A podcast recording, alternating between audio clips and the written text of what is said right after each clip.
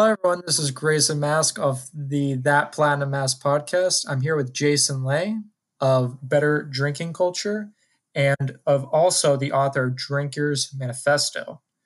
Um, I, you know, I checked out your organization when I saw the Voyage Dallas article, and I actually, oh, right um, yeah, I read your book as well. Um, uh, really during, I don't know if you knew too much about the uh, what Texas was going through with all these uh, rolling blackouts.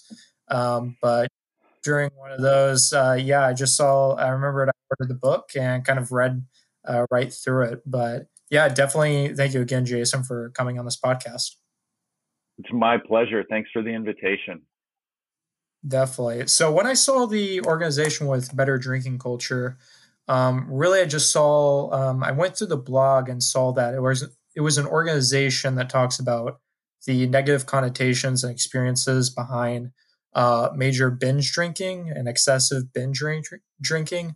And I know with my experiences um, working in the uh, wine and spirits industry, and kind of, you know, I've definitely enjoyed the industry and uh, continued forward.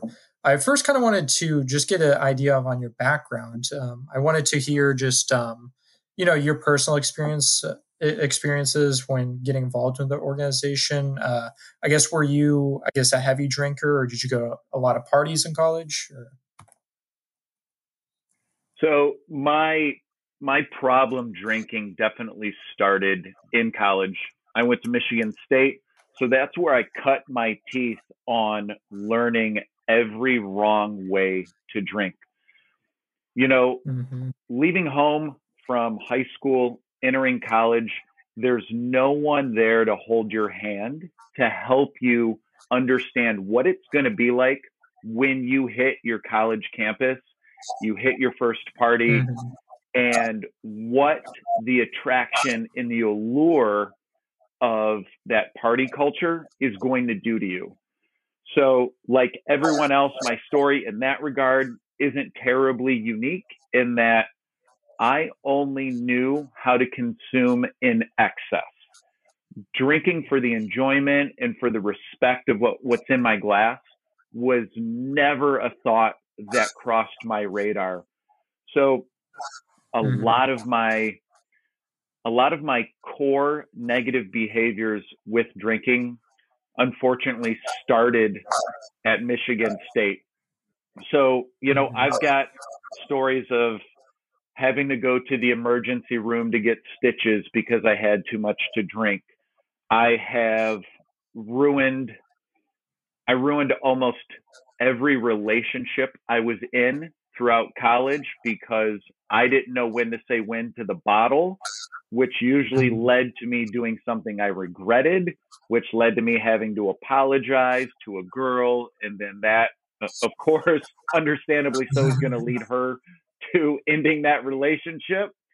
Mm-hmm. So, all of those things, including missed opportunities, probably not being where I wanted to be in my professional career as mm-hmm. soon as I probably should have been, because even after college, I put partying and consuming and women ahead of smarter decisions and perhaps taking my foot off the gas with with my booze, with my consumption.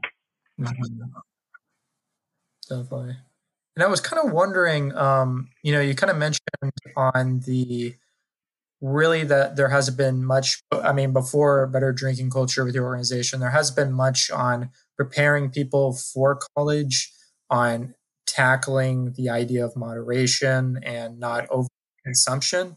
I'm wondering, like, um, you know, your, your, organization does a lot with uh, when I see your collaborations with other organizations. Do you think it's been getting better or worse um, over time with new generations? Because in my mind, I kind of think of maybe there's, uh, I think nowadays that there's possibly more education, but I would also think that maybe with social media, that glamorization of overdrinking is increasing as well. Are you, I guess, more optimistic or pessimistic with new generations?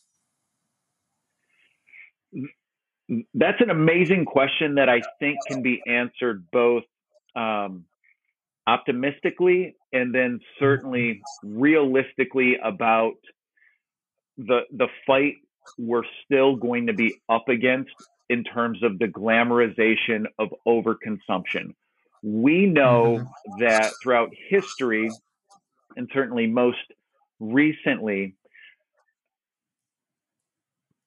we we are conditioned to enter our 21st birthday with drinking until we pass out, right? Um, it's considered cool. Drinking to excess is considered harmless because, particularly at that age, when we're talking about this college age demographic, mm-hmm. taking responsibility for their drinking doesn't really hold the same weight as it does after they get their diploma, right? Because they don't have their um, their adult job yet. They don't have the quote unquote adult responsibilities yet. So it's really easy to get stuck into a niche, into a rhythm of that typical college party culture. As an organization, we know that every single negative experience associated with alcohol is very simply the result of drinking too much of it. But also, we all mm-hmm. we know that misery loves company. We know it's a lot funnier and it's going to get a lot more hearts and likes and shares if we videotape our drunk friends than it is to actually mm-hmm. help them before they get in that position, right? So, you know, what I mm-hmm. often tell tell people is that check your check your circle, check your network of people and find out really really gut check yourself to find out if they're laughing with you in those moments of distress mm-hmm. when you've had too much to drink or are they really laughing at you because i would wager that the second you become a parody of yourself on social media because your best friend took out their phone when they should have offered help they're mm-hmm. turning you into something that we both know you don't want to be because that that glamour is going to wear off um, when you're dealing with the hangover and everything else you've got to apologize for the night before. So going back to your question as far as like being optimistic or pessimistic, number one, I'm I'm super optimistic where the alcohol industry is starting to help the consumer re-navigate themselves. There is an incredibly mm-hmm. promising uptick in low ABV or zero ABV alcohol, um, well, beer, uh, a take on spirits and wine. So that low ABV and the non uh, alcohol movement is increasing. So mm-hmm. it's bringing to the forefront um, new, better, healthier options um, for those who either are non drinkers or those who just don't want to drink now. But going back to what I, mm-hmm. I said a little bit previously, what still makes me a little bit pessimistic is this double-edged sword with social media. All of the the college centric profiles are promoting again mm-hmm. the that the overconsumption is just a standardized rite of passage that we should by all accounts be okay with. So what we're really mm-hmm. hoping to do is call that stuff out and let people know, hey,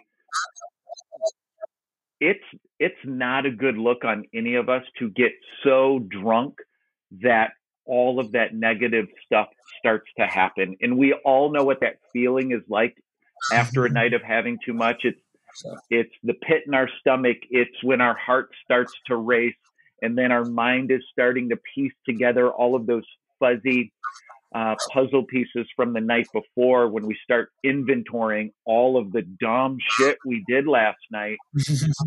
so, so we have that coupled with this uh, mindful drinking movement that uh, we're really proud to be a part of. as well as, and I'm sure we're, we're going to get into COVID, right? But the, the component of one's mental health and well-being. So there, there's a balance between optimism and pessimism. We just hope that by making moderation aspirational, the next generation starts to reconsider what my generation has left for them. Mm-hmm. Definitely. Yeah, no, um, definitely when you mention uh, with COVID 19, as well as I kind of liked how you brought up on the idea of checking your actual social circle on, you know, if they're actually helping you or possibly reinforcing negative habits. And mm-hmm. I guess mm-hmm. with COVID 19, the idea of, you know, actually going to venues and going to concerts and going to is uh, you know definitely put on hold um, for the time being. And I guess does that um, is there any noticeable differences in drinking patterns when it comes to before COVID nineteen and during COVID nineteen? Because I can imagine myself, I know that you know I've definitely have done less. Um, you know, I've gone obviously gone to less uh, haven't gone to any parties during COVID nineteen or really events or concerts. So the idea of yeah. you know excessive drinking, not uh, you know socially. Um, but I think th- I guess the barrier from kind of my work and my professional life and my personal life because that's kind of going down you know i might be more likely to maybe have a beer during the day um, you know maybe if it's not affecting my work um, but I wanted to mm-hmm. see kind of any patterns that you've noticed pandemic. So uh, I'm I'm happy to talk about my personal behavior at the onset of COVID and then as it evolved throughout this last year. But certainly to mm-hmm. your point, there we have been stripped the ability and the opportunity to engage with our favorite humans in real life, right? Like concerts and the bar scene, not having those special occasions to look forward to has kind of chopped us all off at the knees in terms of those uh, potentially binge enticing occasions, right? Like it's all of the pre partying that gets us in trouble later on in the night. So if we don't have anything to pre party for, um, does that have a more mm-hmm. positive impact on, let's say, our weekend night consumption? Uh, I'm sorry, our weekend consumption. So if if I don't have the opportunity to go see this new band on Saturday, do I, or with a bunch of friends, it just doesn't sound as cool to throw back a bunch of beers at 4 p.m. on a Saturday if I'm just kicking it at home by myself. It's it, the mm-hmm. the luster and the shine kind of goes away with the opportunity. So mm-hmm. I think what we saw culturally at the beginning of COVID when I mean and this is crazy to think about like way back last March when we all still felt in the dark about all things COVID, right? We we didn't fully understand the scope of what we were going to be up against. There was no uh, mm-hmm. definitive line of sight on businesses, on our own jobs. So I think at the beginning of COVID, there was this dark ambiguity, this confusion. We're all getting lost in this thing together. And well, hell, if if I just mm-hmm. got laid off from my job, or now if I get to work from home, like you mentioned, yeah, what's the harm in having a drink at noon? Or, you know, maybe I'm a couple in mm-hmm. by the end of the, the 5 p.m. workday, if I even am lucky enough to still have a virtual workday. So I think there was a little bit of excitement about not knowing so what's the harm in it, right? Because we didn't fully understand the long term mm-hmm. effects of what COVID was going to deal us. So paralleling that to my experience, I started to actually really at the beginning of COVID, I drank more, but it's in this context. I have a very, very modest mm-hmm. beer cellar. So what I found myself doing, stuck at home, like absolutely ordered to not see anyone else outside of my household. Like back in those dark days, I thought, what the hell? I'm going to start drinking the stuff I've been sitting on. So my consumption mm-hmm. increased as well as the frequency at the beginning of COVID. But I wasn't um, very fortunately, and I can only speak for myself, I wasn't drinking the Coke. I was drinking because I had extra time on my hands. So I was I was drinking more, mm-hmm. but I was drinking more of the stuff that I have been saving to savor. So at that same time, mm-hmm. we start hearing all of these stories and statistics about, you know, uh, everyone's drinking habits is just like going through the roof. Alcohol sales at party stores and off-premise establishments, um, they were going through the roof because people were in this, mm-hmm. I think, panic mode and also like fascination mode where like all bets were off at the beginning of COVID. So let's just figure this out together. And uh, wouldn't it be a little bit more fun with a drink in our hand at an unusual time of day or day of week? so then I think as COVID started to level out, people are like, shit, uh, this is going to last for a while. And my drinking habits will not sustain themselves. So then the attractiveness of being able to maybe indulge a l- little bit more uh, started to hold less and less weight mm-hmm. because it's like, oh crap, um, what am I going to do with my kids? I I think I'm going to lose my job permanently. I'm worried about my bills. So while certainly I'm sure people were still drinking to cope with the unknown. When mm-hmm. we start to realize that we're locked down for a lot longer, then we really started to see an uptick in conversations about mental health, hanging on just to get through this. And mm-hmm. then we started to see a little bit of a dip in consumption because the ride was much longer than we had anticipated. So mm-hmm. as I think people's drinking habits were still trying to figure themselves out. Now, as a as a culture, as a society, as a people, we started going, okay, we're you know all in this together. How's everyone doing? And then we realized, mm-hmm. oh shit, mental health is a thing. It's real for everyone. Maybe maybe we should start talking about that a little bit more. And so much of mental health, so much of what BDC is and advocates for is really rooted in uh, in in healthy uh, mental and emotional health. Mm-hmm. You you talked about the um, the growth early in COVID and then the possible the dip when people realized that COVID was you know, definitely much longer than expected. What do you think? Maybe, I guess, with your beer ba- background, what do you think the, I guess, the climate will be for um, bars and breweries um, after this hmm. pandemic? because I, um, I'm in a few different newsletters um, that talk about uh, different kind of industries, and you know, I'm seeing uh, the one that really popped out to me was uh, Heineken saying they were doing, they're cutting a few different departments, investing way more into their seltzers division.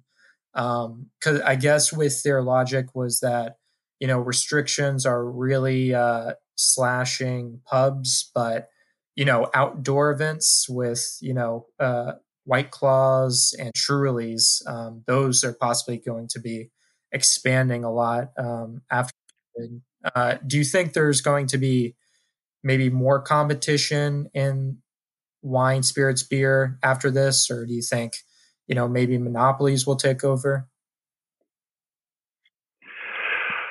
That's that's a great question. Tough to speculate on, but I will say mm-hmm. um, I don't think anyone anyone in the beer industry could have seen or predicted the success of seltzers, for example.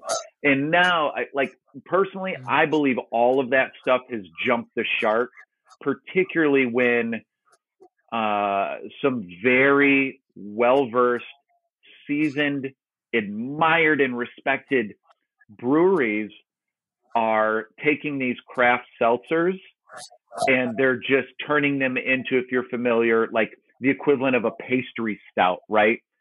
So they're adding every sort of attractive additional ingredient, certainly to attract a new consumer or to potentially widen the uh, the purchase potential of an existing customer.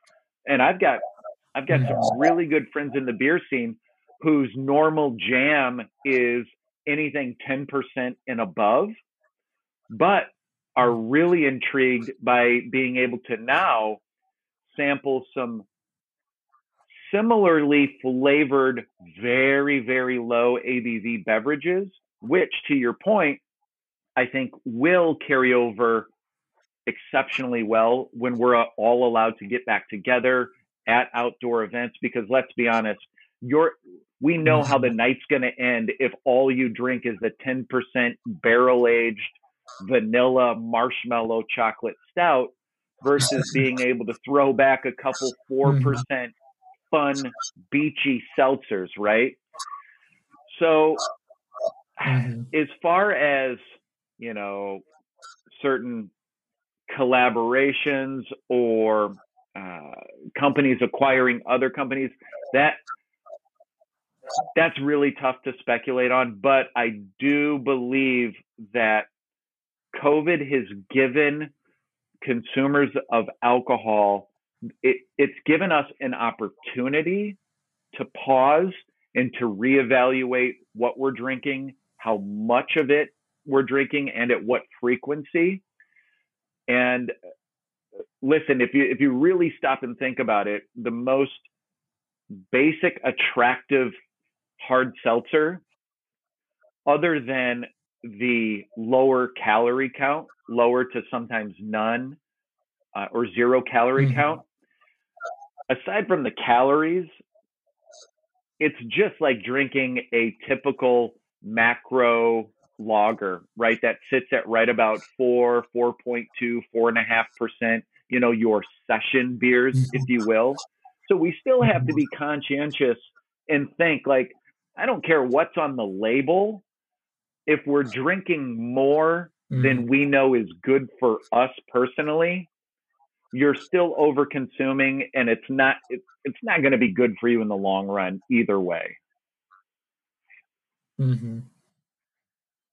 Yeah, when you kind of mention, I guess, the overconsumption and actually being aware of kind of what you're putting in your body, um, I remember when I kind of uh, when I read into the Drinkers Manifesto, um, I kind of liked the it was the chapter on um, it kind of showed the rules to live by. Like if you're going to go out and drink, you know, here's some yeah. helpful tips. You know, making sure you eat, stay hydrated. You know, treat the staff well. Um, you know, right. I kind of I definitely yeah definitely kind of uh, a set of rules on because I know in my experience, um, there have been times where you know if I obviously didn't hydrate and just like a couple of beers will give you a terrible hangover the next day.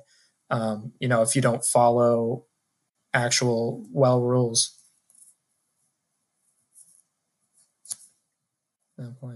Forgive well, me. Also, was there was there a, a was there a question in there, or w- did you just want me to comment on you know the thoughtfulness behind how you might approach an evening?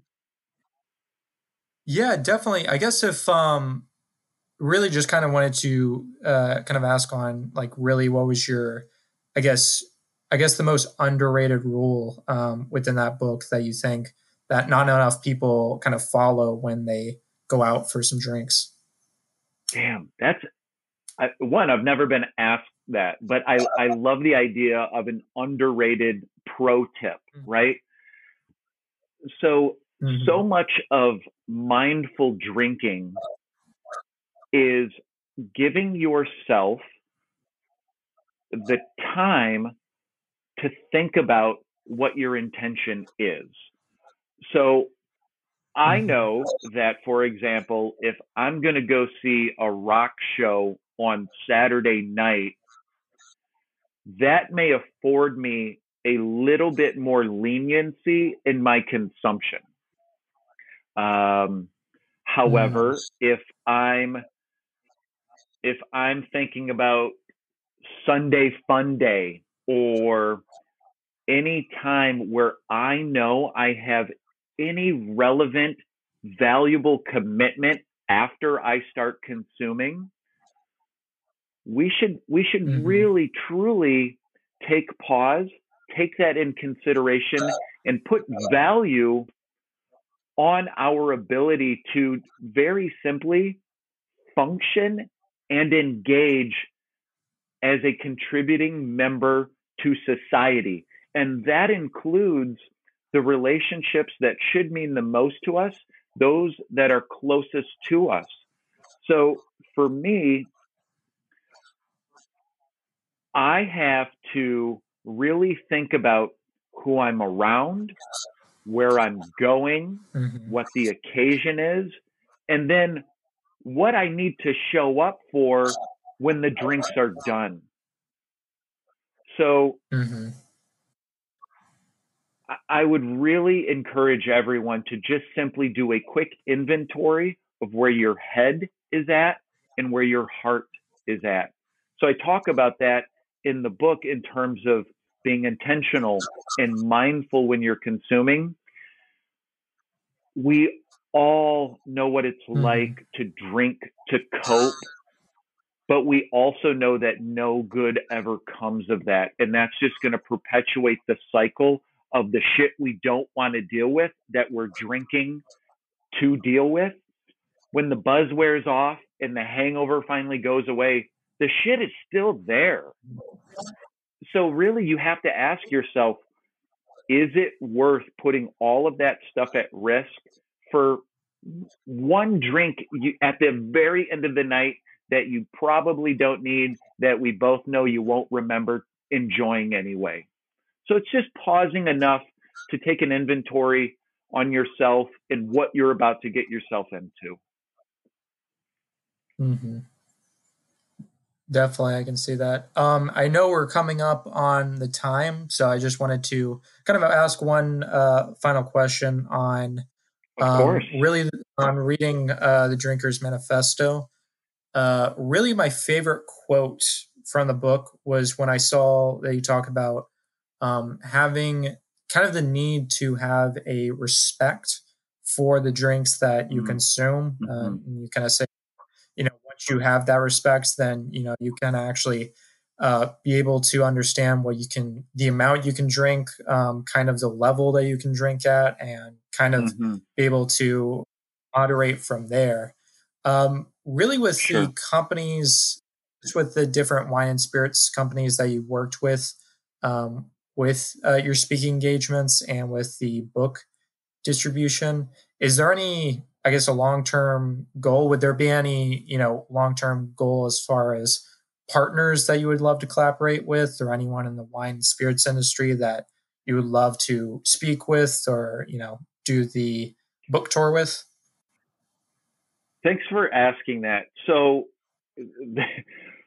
when I have given talks to the alcohol industry in the past, there's one element of what we do that I know makes them very uncomfortable. And that's the idea of, and we all recognize it, but no one pays attention to it. And that is the, the encouragement to quote unquote, please drink responsibly. So everyone who puts that statement on their product mm. or an advertisement, they know what they're doing. They're checking a box so that if something goes sideways with the consumer, their hands are clean because they've told the consumer to please drink responsibly, right? There's the there's the warning on all alcohol labels, just like there's a warning on cigarettes, right? We all know what we're signing up for. Mm-hmm. So, as far as partnerships, um, a couple years ago, we were very fortunate to have the opportunity to spend a lot of time down in Kentucky through a partnership with the Kentucky mm-hmm. Distillers Association, who connected us and opened the door for us to start having these conversations with some very boutique, small distilleries across their state, and then some huge global brands of particularly bourbon across the state of Kentucky. I mean, we're talking trendsetter trendsetters and thought leaders in the world of spirits Many of them come mm-hmm. out of Kentucky. So, I, I if I can give a shout out, uh, the parent company Brown Forman, who uh, mm-hmm. particularly represented Woodford Reserve down in Kentucky, they are huge mm-hmm. advocates of educating the consumer in the best ways possible about respecting what's in your glass. Because if we think about it, we know, generally speaking, well crafted alcohol is not cheap. It's not cheap to buy, nor is it cheap to produce, market, and sell. So if you think about it, mm-hmm. and I think perhaps it translates a little bit better with beer, but if you live in a city and you've got a favorite, your favorite brewery is at the end of your block, and that's your spot that you go to on the regular. The people behind that brewery who are crafting that recipe, who are brewing that beer, and then who are spending their very valuable time slinging those beers from behind the bar they care about their brand, they care about that product. And if you go to that local brewery often enough, you've probably met the brewer who may or may not also be the owner. You're probably talking to the senior mm-hmm. bartender. All of these people are really vested in this brand. And despite some of our missteps in marketing alcohol, because again, like social media, it's very cool to uh, make light of over consuming because we know that still gets a laugh.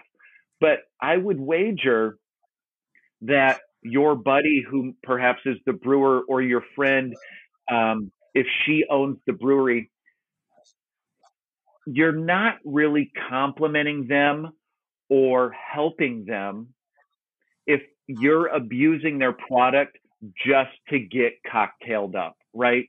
They're spending, they're investing their lives to craft mm-hmm. this product for your enjoyment, just like Woodford Reserve did down in Kentucky. They don't want you to buy a bottle of their bourbon just so you can see how fast you can drink it. And despite what some of the mm-hmm. the the cool bro breweries like to promote, what good are you doing them or yourself if you're posting chug videos online, right? Good for you.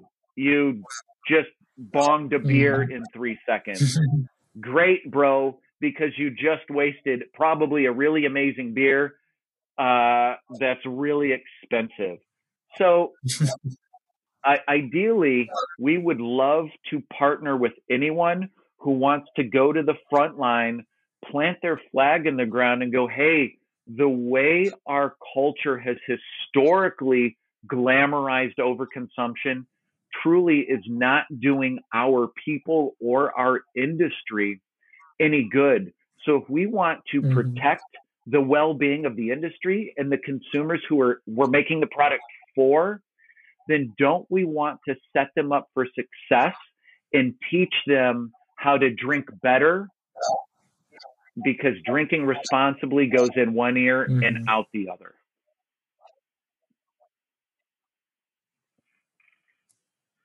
Definitely. I yeah, I definitely like that uh that analogy of really the spirits companies watching on like, yeah, thank you for shugging our very expensive and valuable bottle that we spent time on.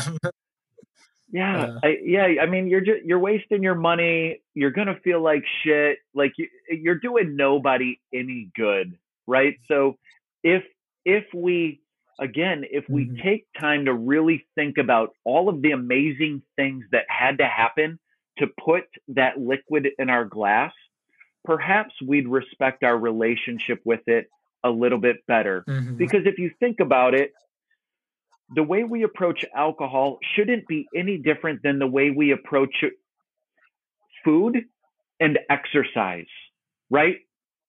So think about it. There no one gives anybody shit if they are trying a new diet or just simply eat healthy regularly, right? Whereas it would be very weird to have a buddy who all he does is eat large pizzas and drink two liters of pop every day, right? At some point, that's going to catch up to you. But instead, we embrace good food mm-hmm. that's good for us, where cheat days mm-hmm. are the mm-hmm. exception, not the rule. But for alcohol, the standard is to drink in excess regularly. And then mm-hmm. it is very strange when a normal drinker just abstains for a day or doesn't drink at the party, right? Because all of a sudden something must be wrong with them. And the same goes for our fitness and our health, right? Why are you going to spend all of this time mm-hmm. planning out healthy meals? Why are you going to get up early and go to the gym or that be your first stop on the way home after work and then totally be okay with consuming more than is good for you? Yeah, definitely. I wanted to thank you again before I guess it just cuts out a 10th time. Um, really no, thank you again coming on this podcast and uh, really having this conversation with me, especially you know during COVID nineteen and all of uh, you know kind of the drinking habits that I've been seeing. Uh, I think with friends, family, and just all these other industries, uh, really just kind of want to have the conversation on just that what is better drinking and just uh, add all these questions. Dude, it's it is my absolute pleasure. Again, thanks for the invitation. Um, to anyone out there, we're pretty accessible. I'm sure you'll drop those links and stuff, but yeah, you'll find better drinking culture wherever you uh, wherever you play and exist online. So thank you again very much for uh, allowing us to share our story. Uh, happy to jump on anytime again in the future. Definitely. Well, thank you again. And yeah, I'll definitely uh, put those links for anyone interested in better drinking culture or buying the book, uh, Drinker's Manifesto. Sure. Yeah. Thanks a lot.